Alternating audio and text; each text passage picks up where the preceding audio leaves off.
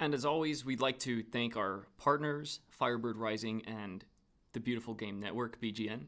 You can go to their websites to see more of their content at firebird rising dot core air, that's K O R R A I R dot com, or at b g n dot f m. And let's get to the show.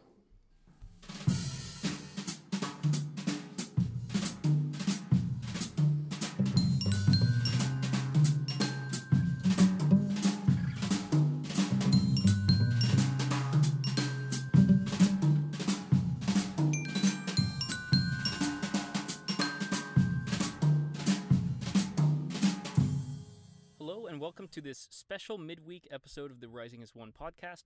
This is Dominic Kearns here, and we're going to give you two things tonight. First, I am going to be talking with my friend James Chelminski. He is a soccer writer for the Sports Quotient, a really dear friend of mine going back to our undergrad days at Fordham University, and he really does a great job of following U S soccer, including M L S, lower leagues, a little bit of everything. He's just a great source of information. So he's going to talk about U S L players to watch in the Gold Cup and then about M L S expansion from a neutral perspective.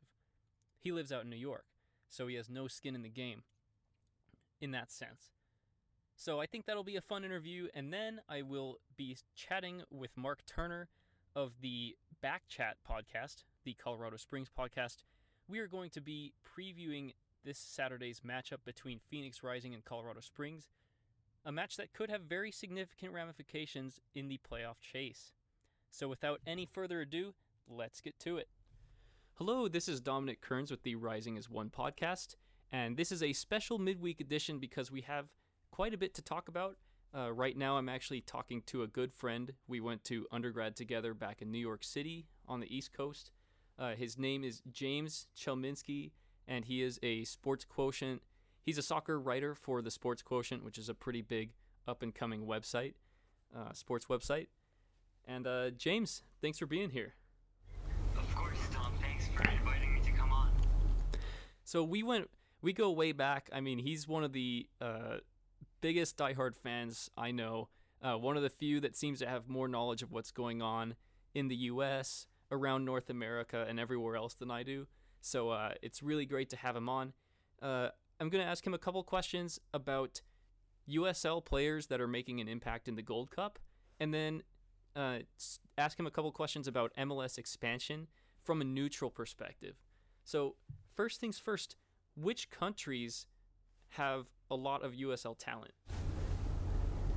Um, so in this edition of the Gold Cup, Jamaica and El Salvador have a handful of U S L players, and Canada, Canada have a couple as well. Okay, and uh, of those players, which ones really stand out to you?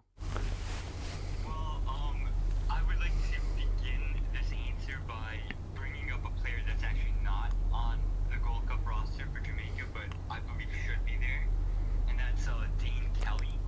He plays for Reno F C in the U S L, um, and he is currently second in the U S L in terms of goals scored. He has thirteen goals.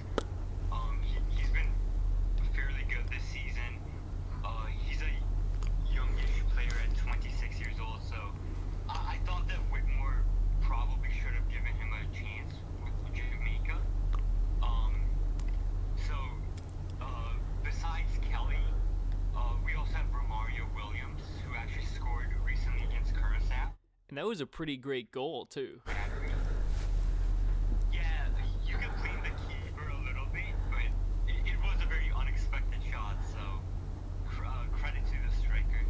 And, and which side does he play for? Oh, he plays for the Charleston Battery as their forward, and actually, I believe he is uh, first right now in terms of goals scored in the U S L with uh, fourteen goals. So the Jamaicans are really leading um, the goal scoring ranks in the U S L. Okay, so it sounds like the Reggae Boys are a team to uh, keep your eye on for U S L talent. Um, no. Yeah, a note on Dane Kelly. Too, um, I I mean I don't know too much about the Jamaican national team setup, but I totally agree. He scored a hat trick against Rising in one of the games we played this year, and uh, he's he was the U S L Player of the Month in May. He had two hat tricks in that month, Uh, probably the biggest reason Reno has been the hottest team in U S L, well, maybe other than Monarchs for the last two months. But um, you had mentioned before a couple other uh, players and national teams with U S L talent. Yes, um, I, I was about to bring up a Canadian player um, who plays for uh, Louisville. Um, he is actually, uh, I believe he's playing right now against Costa Rica. Um, his name is Mark Anthony Kay. Um, he, he came from the Toronto Academy. Uh, he's only twenty-two years old. He's only had one previous cap, but uh, he's been given the shot against Costa Rica. And uh, Canada are tied one one currently at halftime, so that would be a good result for them if they could hold on. Definitely. Um, any any other players for Canada or El Salvador? I think there may have been one or two for El Salvador. Uh, yeah, El Salvador have a few players as well. Um, from the lower divisions, a couple players from New York Cosmos. I know I know that's N A S L, um, but they do have a player from uh, Reno as well. His name is Junior Borges. Um, he only has seven caps, but he's a pretty good player, twenty-eight years old in his prime. Yeah, I, I remember that because we've played Reno twice now, and he's been a pretty impactful player in both those games. Um, any anyone else that I haven't? They will against, against Mexico, just to put that out there. Even though they lost three one, I thought they were pr- pretty decent overall. Yeah, I'd say so too. Um, last question as far as the U S L and Gold Cup is concerned, are there any players that we haven't discussed yet that are worth a shout? Uh, in, ter- in terms of players from U S L, um, I-, I think we covered the big ones, to be honest. Okay. Um, and so then I'll turn it to M L S expansion, which is something I know that you've been following closely. Uh, here in Arizona, we tend to get caught up in a local, um, in the local view. So I want to turn it to you for a little bit and have you elaborate on how you see the expansion picture right now. Um. So when I first think of expansion, I do have a, I have to concede, I do have a little bit of hesitation in terms of not wanting to expand too quickly. Um. But at the end of the day, like I, I see expansion as like a very good thing. Um, it, it just shows the rise of uh, real football in the United States.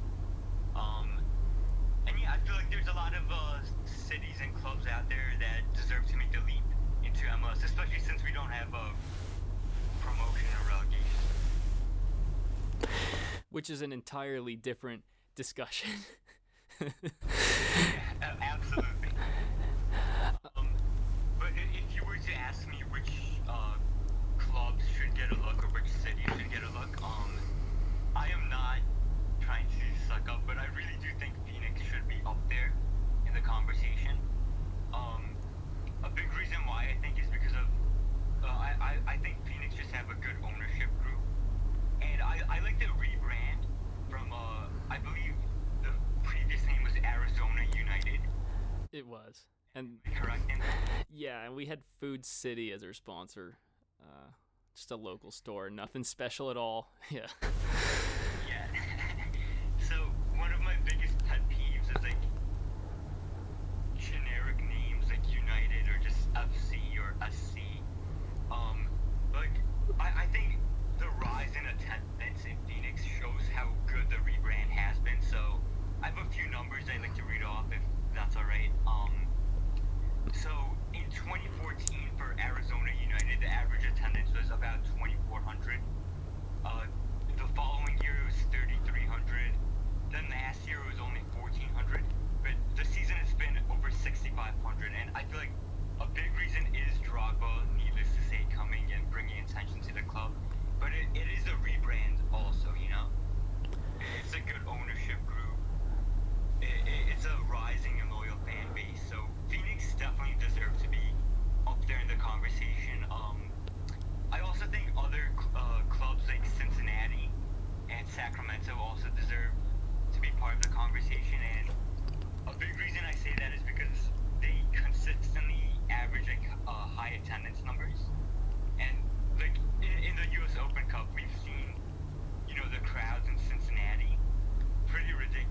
Yeah, over thirty thousand for two consecutive Open Cups. And even in league, they're getting over twenty K most weeks. Yeah. And not to put any M L S team down, but like those numbers are far superior, or not far superior, but superior to that of Columbus Crew, you know? Mm-hmm. So I feel like uh, uh, if you were to uh, put Cincinnati into Major League Soccer, you could uh, probably like heat up a rivalry between the two clubs, and it'll help like both teams get more attention. Yeah, I tend to agree. Uh, and you had mentioned Sacramento too. I think a lot of people, there's a consensus that they are one of the teams that is very likely to get in. But if you want to just give a little context why you have that opinion. Yeah, um, so like I alluded to, I think attendance is a, not the only good indicator perhaps, but one of the best indicators to look at. And they've been consistently averaging around ten thousand uh, per game in, in the U S L. Uh, they have a vocal fan base as well. Even though they got knocked out of Open Cup uh, sooner than the likes of Cincinnati, uh, you, you saw like on social media, you know, a lot of Cincinnati fans getting up uh, for the games. And uh, over the last few years, really, like whenever they hosted a game, they they would get like a lot of uh, people to show up. So, and California in general is a big uh, soccer state, I'd say overall. Yeah, and I think one other thing, too, that people don't mention enough about Sacramento um, is that San Jose Earthquakes, people think, oh, there's so many teams in California. But San Jose Earthquakes have not really had a rival in their history, and that's a pretty large area we're talking about, Northern California. Um, they try to build up the Cali Classico. I think it's B S. Well, as a Galaxy fan, I disagree. I mean... Y- Like, I I know I know they've had some M L S Cup matches way back in the day, and I kind of get that, but it just, it doesn't feel like the same as L A San Francisco, per se. And, yeah, I, I don't know. I think Sacramento would really uh, do well in also hyping up San Jose fans. I think there would be a great regional clash um, that is kind of overdue, in my opinion. Um, so, I mean, uh, I believe... kind of support your point, uh, point by saying this. Um, next season, L A F C are coming, so they will supplant uh, the Earthquakes as the Galaxy's number one rival. So, in, in, from that perspective, you could say that uh, San Jose would need uh, another rival, you know, mm-hmm. perhaps a main rival. So, the introduction of Sacramento would, would do that. So. Okay, and, and I think I think we're in agreement here that in some order the top three should be, um, you know, Phoenix, Sacramento, Cincinnati. Personally, I would probably put it at Sacramento, or actually, I would probably put it at Cincinnati, Sacramento, Phoenix. But I mean, that's I feel like those three are at a different tier than the other bids. Would you agree with that sentiment? Uh, yes, I would. I, I would. Um, those are the three front runners in my eyes. You could throw in a couple names for like a second, um, perhaps a place like Tampa or Saint Petersburg, um, Saint Louis, even though, um, yeah, Saint Louis, I, I would say, have a rich culture or a rich past of soccer. Um, I think I think Taylor Twellman are from the city, so they're rooting for Saint Louis to get a team, but uh, I, I don't think any of those teams stack up against the likes of Cincinnati, Sacramento, or, or Phoenix, you know. Right. And um, so I guess since there are going to be four teams coming in, in addition to Miami, which now that they've finally acquired their land for the stadium, it looks like they're finally going to get in. If you had to handicap it between all the other cities involved, San Antonio, Tampa, Nashville, who's making some noise. Don Garber visited there when the U S played Panama this last weekend. Uh, even Detroit kind of on the fringes. How would you handicap that? So are you asking who would join the three or four mentioned teams? Yeah, I'm I'm I'm just, I'm just curious, what if you had to pick a fourth team, which one do you think has the upper hand at this point, and who do you think is going to end up getting it? Okay, I got you. So um one thing you have to take into consideration is that you want uh the Eastern Conference and Western Conference to have the same amount of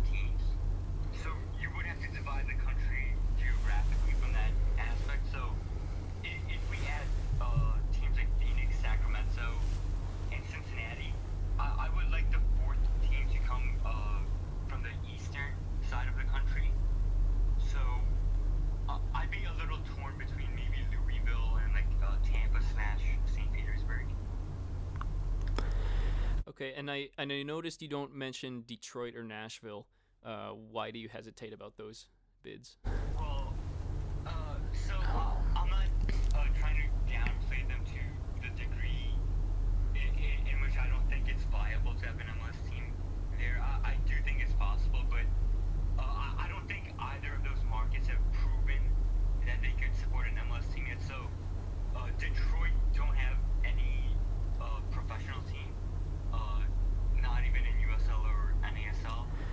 And Nash- they they have Detroit City, and they get like four thousand in the fourth division. That's P D L, right? Yes. All right. I, I mean, those are decent numbers, but uh, from my perspective, I would like to see them prove it first in a more uh, professional setting, if that makes any sense. Yes, and personally, I agree. Um, but apparently, they're they're passionate fans there, so I had to at least mention them. Um, I, I agree that you should uh, get a fan out. And Nashville are coming into U S L um, ne- uh, next season, so uh, we'll see how uh, they do in terms of attendance, you know, merchandise sales, uh, interesting player acquisition either. Okay, and I guess one last question, um, kind of my big worry, and it's not really a big worry because I'm pretty confident Rising will get in, maybe not in the first wave, but I think at some point they get in. But I guess the one fearsome thought that I have in the back of my mind is, okay, say Garber goes with Sacramento and Cincinnati because they have the crowds, they have the fan support. And then when they make that second wave decision in twenty eighteen, suppose Nashville or San Diego, all of a sudden they get their funding, they get their stadium site. That's that's something that concerns me. Should I be concerned about that? Hard to say. Um, I, I would say perhaps you should be a little, um, a little bit nervous, but I, I wouldn't say too nervous because Phoenix is, as far as I see it anyway, to have a leg up in terms of you guys already have, you know, a team playing, uh, a brand that's growing. Um, you know, you have Drogba involved, so that's a big name that could get big uh, support for Phoenix in the future. Um, but I, I do think it's interesting that you brought up San Diego. San Diego. Um, I, I was about to mention them because they, my mind, um, more. Um, I, I Isaac uh, Donovan, uh, best player in the history of. Um, I was trying to get. No. Um, but I, I would be concerned about like three teams like that close. You know, L A Galaxy, L A F C, and San Diego. So I think it'd be a good idea to like spread the wealth around, you know, like having a team in Arizona, in Phoenix, one of the largest markets in the country. Uh, I feel like that would be too big an opportunity for M L S to pass up on. And that's that's where I personally agree because there's no team within three hundred miles in any direction of Phoenix. Uh, and it's also a market, sometimes people say, you know, there are so many other teams in town and some of them aren't really well supported. What makes you think soccer is going to do well in a red state? And my counter is because these teams are not supported well and a, a few of them have bad ownership groups, I think the fact that they're not asking for public money, the fact that they do want to do it the right way would have the opposite effect and wake up a sleeping giant and get huge support. Plus, if you're talking about it from a geographic region, uh, you could get you could be the number one team in Arizona and New Mexico and have a huge T V market. But I agree. Yeah. So is there is there anything else that you um, wanted to say before I send you off and uh, give you a chance to do a Twitter shout out? Um, the only other thing I would say would be going back to our first topic in terms of uh, CONCACAF U S L players. Basically, um, I feel like even to this day, like uh, other CONCACAF nations, like the smaller nations especially, don't get enough of a look from American-based teams. So, like, I include M L S and U S L in the conversation where there's, like, a lot of hidden talent. You know, um, we have guys like, you know, Romario Williams, which I mentioned before, a young twenty-two-year-old guy from Jamaica. And uh, Seattle have a few guys from, like, Saint Vincent. Uh, I, I think it, it would be a good idea for, like, U S L uh, and M L S to look into CONCACAF in terms of getting uh, talent. That's a great point. Um, I mean, I'm I'm thinking in particular, um, Martinique and Curaçao have looked very impressive their first two matches, um, really giving some teams trouble that you may not have expected them to give. Um, and I think they have some guys that could handle the physicality of American soccer. Um, so you might be onto something there. But, well, uh, I think I should let you get back to watching the end of Canada-Costa Rica, and I might join on that. But uh, what is your Twitter handle, and where can people find you, especially for coverage of U S soccer? Um, uh, my Twitter handle is M C James ten. Um, you can definitely find me. Um, I don't necessarily tweet that much myself, but I do retweet a lot of interesting uh, stuff, m- mostly soccer-related. So anyone's welcome to, to uh, check me out on Twitter. Um, I do also occasionally write for Sport as a soccer contributor, so you can check out that website for uh, soccer content. All right, and uh, one last thing. I know you didn't mention it, but um, this guy really loves Donovan. Like, he would be wearing a Donovan shirt around campus at least once a week. If you want to share in your love of Donovan, hit James up on Twitter, and uh, that'll be a good time guaranteed. So, James, thank you so much. One last thing, one last thing. I do have nine Donovan jerseys, so if anyone wants to like, uh, start a GoFundMe so I can get more Donovan jerseys, just let me know. Well, then slide into his D Ms. Thank you so much, James. Of course, thanks for having me, Dom. All right. Welcome to the Rising as One podcast. This is Dominic Kearns here, and this is actually a combined podcast today. I'm on with Mark Turner of the Back Chat show, that's the Colorado Springs show, and we're here together to give a joint preview for Saturday's match between Phoenix Rising and Colorado Springs. So I want to ask you, how has Colorado Springs been doing this season? Well, hey Dominic, thanks for having me on the show. I do appreciate it.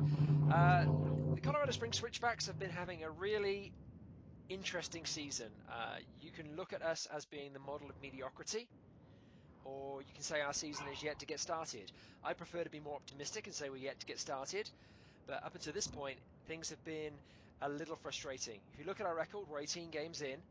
Uh, currently, our, we're sixth in the in the league table, having won six times, drawn six times, and lost six times, uh, scoring twenty-eight goals and conceding twenty-eight goals, obviously giving us a goal difference of, of zero. And our last five games, our pattern is win-loss, win-loss, draw. So, as you can see, things have been um, a little... The season has stalled, and we need to get going. We need to get a sequence of wins going. How about you guys? Yeah, so it sounds like you're talking about Phoenix Rising. I mean, almost exactly like the same team. We have five wins, five losses, and four draws. So we started out a couple losses, then a couple wins, alternated between losses and wins, and now four straight draws. So I think we're both right in the mid-table, right mediocre. Uh, the difference maybe is that I feel like we're getting better performances, even if we haven't seen the win on the pitch. So that's something to be a little optimistic about. Yeah, it sounds like you guys are. I mean, again, four straight draws. That's going to be frustrating for the Phoenix fan base. But if the play is better, then that's certainly something to get excited about. And we've seen that as well from the Switchbacks this season. We've seen some really high watermark games. And then we've seen matches where we've come away from the game scratching our heads, not quite sure how we've left it with nothing or even with a single point. So uh, for us, though, consistency is the key. We're now at the part of the season where we've got to start stringing some wins together. We've only managed to put back-to-back wins together once this season, uh, and so the guys just need to get into that groove and quickly. Well, you're preaching to the choir because that's that's exactly where we're at, too. It's, you know, you guys have had a few more matches than us. I will say... in our four draws, we played Swope Park Rangers, we played at Reno, uh, we played Monarchs at home. So two of those three matches away, actually three of those four away, because then we drew at Orange County. Um, but Reno, Monarchs, and Swope, the previous week, they won by a combined scoreline of twenty to two in the that we are coming up against some of the toughest opposition and still coming away with positive results. I think that bodes well for later in the season as our schedule eases up a little bit. Yeah, that's that, that's great great information there, great statistics. And again, you have a lot, I think, to encourage your fan base. Uh, obviously in Didier Drogba, you have a talismanic player there who is coming up big for you. I think he scored already five times this season, including that great free kick uh, this past weekend to snatch a draw out the jaws of defeat. Um, so you guys are certainly coming up hot on the inside. There's no doubt about that. I think you currently sit, is it ninth place? Just outside the playoffs, but like you said, you're a few games shy of those around you, so uh, you definitely have the opportunity to close the gap. Yeah, I, I'm not too worried at this point, uh, but it will be a little concerning if we can't get three points this week. So I'll turn it to you and ask, who are three players that Phoenix Rising sh- fans should keep their eyes on and should keep a lookout for? Oh, you're going to limit me to three. All right, well, if you're going to limit me to three, then I'm just going to give a cursory shout-out to our attacking fullbacks, Josh Suggs on the left, Jordan Burt on the right.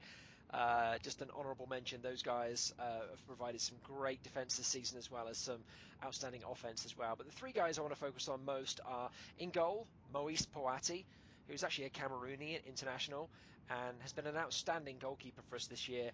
We had Devler-Gorick in our ranks the previous two seasons. I think most people would consider Gorick one of the best goalkeepers in the U S L, so losing him was a big blow. But Poati has stepped in and been incredible for us this season. Uh, in midfield, we have Master Cashier, who has already appeared on U S L Goal, goal of the Week um, uh, dockets several times this season. Uh, an incredible talent coming from Um, Montreal from the M L S. Uh, actually, he was a former teammate of Didier Drogba's, and the kid has skills. So uh, he's certainly another one to look out for. And then most recently, we've seen the emergence of Kevaughn Frater, a Jamaican international who started the season slow, but the last half dozen games or so has really hit his stride. This guy has a bag of tricks and then some. He's also started to wade in with goals, including his own Didier Drogba-like free kick this past weekend, earning the Switchbacks a point against Vancouver Whitecaps. So those are three guys I, I suggest watching out for. So what if it's like the summer after you get your husband? Yeah, and uh, we'll definitely be keeping out for your keeper because we have had some troubles uh, scoring in a couple away matches. So other than but, uh, other than Drogba, who's the obvious one, and Sean Wright Phillips as well, who else would you say on the Phoenix roster uh, is one uh, players to look out for this coming Saturday? Yeah, I mean, I think everyone knows about Drogba, S W P, and even Omar Bravo to a lesser extent. So I'm going to point the flashlight on three different guys. The first one is another keeper, just like just like Poati for you guys. And that would be Josh Cohen. Cohen played for Orange County Blues for several seasons, has some really good experience as their starting keeper, came over to us in February. And I really think the first month, month and a half of the season, he, he's the reason that we were even staying alive in the playoff chase. You know, there were a couple games there uh, away to Monarchs, we lose two nil. It could have been four or five. Um, and then home matches, we won a couple home matches two one, a big one over Los Dos, another against O K C. And in those matches, he made some crucial saves to keep us in those games where we eventually were able to rally and win. Uh, another guy that comes to mind is Amadou Dia. Amadou Dia came up through the Sporting Kansas City system. He was actually drafted by them several years back. And uh, for whatever reason, he just did not get enough time on the pitch. He played for Swope for a minute, but came to us mid-season, actually. And he's been a revelation at left back. We really needed some defensive assistance because early in the season we had been just abused on both wings. And he's really filled in and been great. In the two one win over Whitecaps back in June, he made several goal-saving defensive plays. And he's just been a huge reason that our defense has stabilized. We finally ended that ridiculous shut, uh, non-shutout streak of like twenty-two games or something. Uh, And our, just in general, our defense has been better, and I think Amadou Dia is the main reason why. He's also been known to put in a good ball from the left uh, side every once in a while. Mm. And then finally, and then one last guy I would say is Eder Arreola. He also came to us mid-season. He came to us around April, and he doesn't always get the start. A lot of times he comes on late, but he's been really good at providing some energy off the bench. He scored a goal against Oklahoma City Energy, and he's he's really been a spark for us in a couple other matches. And an honorable mention for Alessandro Rigi, who was injured in the Oklahoma City match back in April. I think he is returning. He might make his debut first time in a couple months this weekend. So, so I'm curious. I know one thing that you have there in Phoenix is really a, a wealth of talent. You have a great starting eleven. You have a deep bench. Obviously, you're still knitting the team together at this point, but it sounds like you're starting to find some rhythm, which is exciting for you guys. In terms of lineup, how do you like to line up? I mean, I'm talking about shape here as opposed to personnel. What do you think the most successful shape has been for you guys so far to be able to really leverage the um, the talent you've got in the team, particularly harnessing that offensive talent that you have, which is pretty deep? That's a great question, and I think it coincides perfectly with Patrice Carterone coming to Phoenix Rising. We've been doing a tactical four four two the last few matches, four in the back with our wing backs playing up a little bit, and then a diamond in the middle for. So Miguel Tim as the defensive midfielder, Sean Wright Phillips up top as the attacking mid, and then different names have come in on those two sides, just depending on the match. There's a lot of variation there. But that formation has allowed us to string passes better. We finally won the possession battle in our match against Orange County last week. And just in general, we've had a lot better build-up play with that formation over the last few weeks. I think there's no chance, for example, that we get a nil-nil draw at Reno without really embracing that four four two with the diamond in the midfield. Okay. That's interesting. You, you clearly have very definitive views on that. We, we here on the Colorado Springs side of things have become very accustomed to a four three three. We have seen variations on that theme. But generally, we like to play a four three three where midfield and, and, and well, particularly the midfield guys tend to, tend to tuck in a little bit and get a little closer together, allowing our fullbacks, as I mentioned earlier, to uh, prowl those channels and get up and support our, our wide attacking uh, players as well as deliver balls into the box themselves. So, yeah, it'll be interesting to see how the two, two teams shape up this weekend. I've got to ask you before we move to predictions, I know we've sidestepped the big D, Didier Drogba, but being uh, an Englishman myself and being somebody who's watched Drogba play for Chelsea down the years, I have to ask you, how surreal is it seeing Didier Drogba pull on Phoenix colours and be there in a U S L match at your stadium? Well, you know, the early stages, it was incredible. I was actually in the press box the night he was debuted in front of the fans, and that was a great four three win over Swope. You know, the first time I see him, obviously I'm in awe. You know, I just touched him as he was walking up to the owner's box. I had to keep some professionalism because I was in a journalist capacity that day, so I didn't say, hey, Drogba, sign my autograph. But, but you know, we've we've gotten used to it, I think. And I mean, look, you try to normalize it because he's around pretty often now. He's playing the full ninety in virtually all our matches. But there's still moments you just have to pinch yourself and say, is this really happening? And two that come to mind for me are the opening match for him, June tenth against the Vancouver Whitecaps. It's a one one game. It's the last fifteen minutes, a game we desperately needed three points at home for. And Whitecaps are just playing the ball out of the back, but Didier Drogba reads the pass, intercepts the pass, steps in front of the guy to win it, then makes a few nice dribbles, finds S W P making a great run on the right side, slips it in perfectly for him. Sean Wright Phillips, one touch to the keeper's right in the corner, boom, we win. And there's no other player on our squad that could have won that ball and set that play up as well as Drogba. The other moment that just you just have to shake your head and pinch yourself is last week against Orange County. You know, a match that we just could not find a way in for whatever reason. Bravo hit the crossbar, numerous missed chances, and great saves from Charlie Leon. Orange County looks like they're going to steal the win with a stupid goal in the eighty-fourth. But Drogba does what Drogba does, finds a way, and gets a brilliant curling free kick in stoppage time. And that moment there, you're just... even as a journalist or even in a different capacity, you just have to stop and say, that was a beautiful moment. And you can't ever really get used to that. Yeah, it's incredible that he continues to do that at thirty-nine years old. I mean, I guess what they say is true. You know, form is temporary and class is permanent. Uh, and that guy certainly is a classy player. So it'd be fun to see him play against the Switchbacks this week, and hopefully our defence can at least keeping quiet to some degree. And do you mind me asking one last question before we get to predictions? Go for it. Yeah, okay, so I know that Mike Seth and uh, J J Greer had been regular players in the Colorado Springs starting eleven in seasons past, you know, including for last year's squad that finished very well in the regular season table, and yet they haven't been getting too much time with us. What are your thoughts on that? Well, J J didn't get much in the way of field time when he was with the Switchbacks, but whenever he stepped in, he never let the team down. In fact, I think one of his last games with us, he ended up scoring a game-winning goal and was man of the match, uh, and was promptly dropped the next game. So I feel for J J, and I know that he's getting a little bit more time than Mike is in Phoenix, so I'm, I'm glad that he is, and I hope that he takes some part in the game this weekend.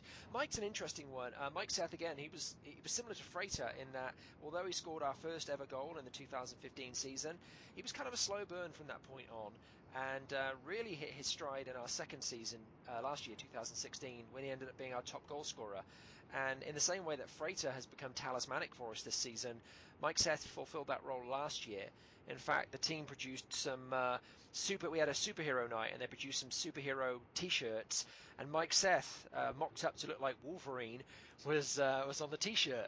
So he kind of became almost the face of the franchise last year, and was certainly a guy we were sad to see leave. So I'm very surprised to see he's not getting a look in in Phoenix, although I know your offensive uh, depth is, you know, far more significant than ours, so I'm imagining that's contributing to it. But, you know, if you want to send Mike Seth back to Colorado Springs on loan for the rest of the season, we'd be happy to take him. Yeah, you guys do that and send us your right back. We could really use that. No deal. All right, do you want to do predictions? Do you want to do predictions? Okay. Do you want to do predictions? Yeah, let's get into it. Do you want to go first? Sure, no worries. Um, this is a tough one, you know. Before every game, I usually have a gut feeling about how the game's going to go. Uh, and I try and stay with my gut when we do our prediction league on the Back Chat Facebook page. Um... And whenever I deviate from it, I end up typically getting the score wrong. And I wish I had a gut feeling for this one, but I don't. It's it's really an odd one. I'm I'm not sure how to call it. So I think I'm going to sit firmly on the fence and go with a draw, particularly given that you guys are on a streak of draws right now. It feels like the safest result to go for. Uh, two two. Yeah, I mean, and that's that's kind of in keeping with our inability to shut many opponents out. I'm actually feeling a little optimistic with this one, and that's not necessarily an indicator of success because my gut has probably been less consistent than yours in producing the right result. I felt strongly that we were going to beat Orange County last week, and I think we should have, honestly. It still frustrates me a little bit. But, you know, Rising has not had a multi-goal win this season. We had a one match where we were up four nil against Swope, and they put three in at the end. I think we're due for a match where we finally get the bounces to go our way, we finally get more penalty kicks than the opposition, and another fun stat, we've conceded seven penalty kicks in fourteen games thus far, and I think we've only received two or three. I mean, it's been ridiculous, quite frankly. I feel like this is finally the week where a couple things go our way, Bravo gets on the score sheet. Give me, I mean, I'm feeling two nil or three one. I'll say three one just because we don't shut teams out very often. But this is one that I'm oddly confident about. And I think we need to win this one, too, because we play away to Tulsa and versus San Antonio coming up. So give me Rising three one in this match. I hope that your confidence is misplaced. That's all I can say about that. It's been misplaced before, so... Why break the streak? Well, good luck. I hope it's a, a good game, and I, you know, I, when I say good luck, I mean I hope your boys perform well. Of course, I hope my boys come out on top, but I think either way, it's going to make for an entertaining game this Saturday. I, I agree, and I think one other factor that might go in our favor is the weather. It's going to be a, over one hundred degrees at kickoff, and high-altitude teams have struggled with that in the past. Marks drew us one one and looked gassed their last thirty minutes at Phoenix. So I think that's one thing that factors into my prediction. But okay, well, just make sure some of our Switchbacks boys get some of those thousand free ice creams that you'll, you guys are giving out before the game on Saturday. Cool us down somewhat. It's been a pleasure talking with you, Dominic. Same has to be said on my end. Thank you, Mark. All right, take care. You too. Bye-bye.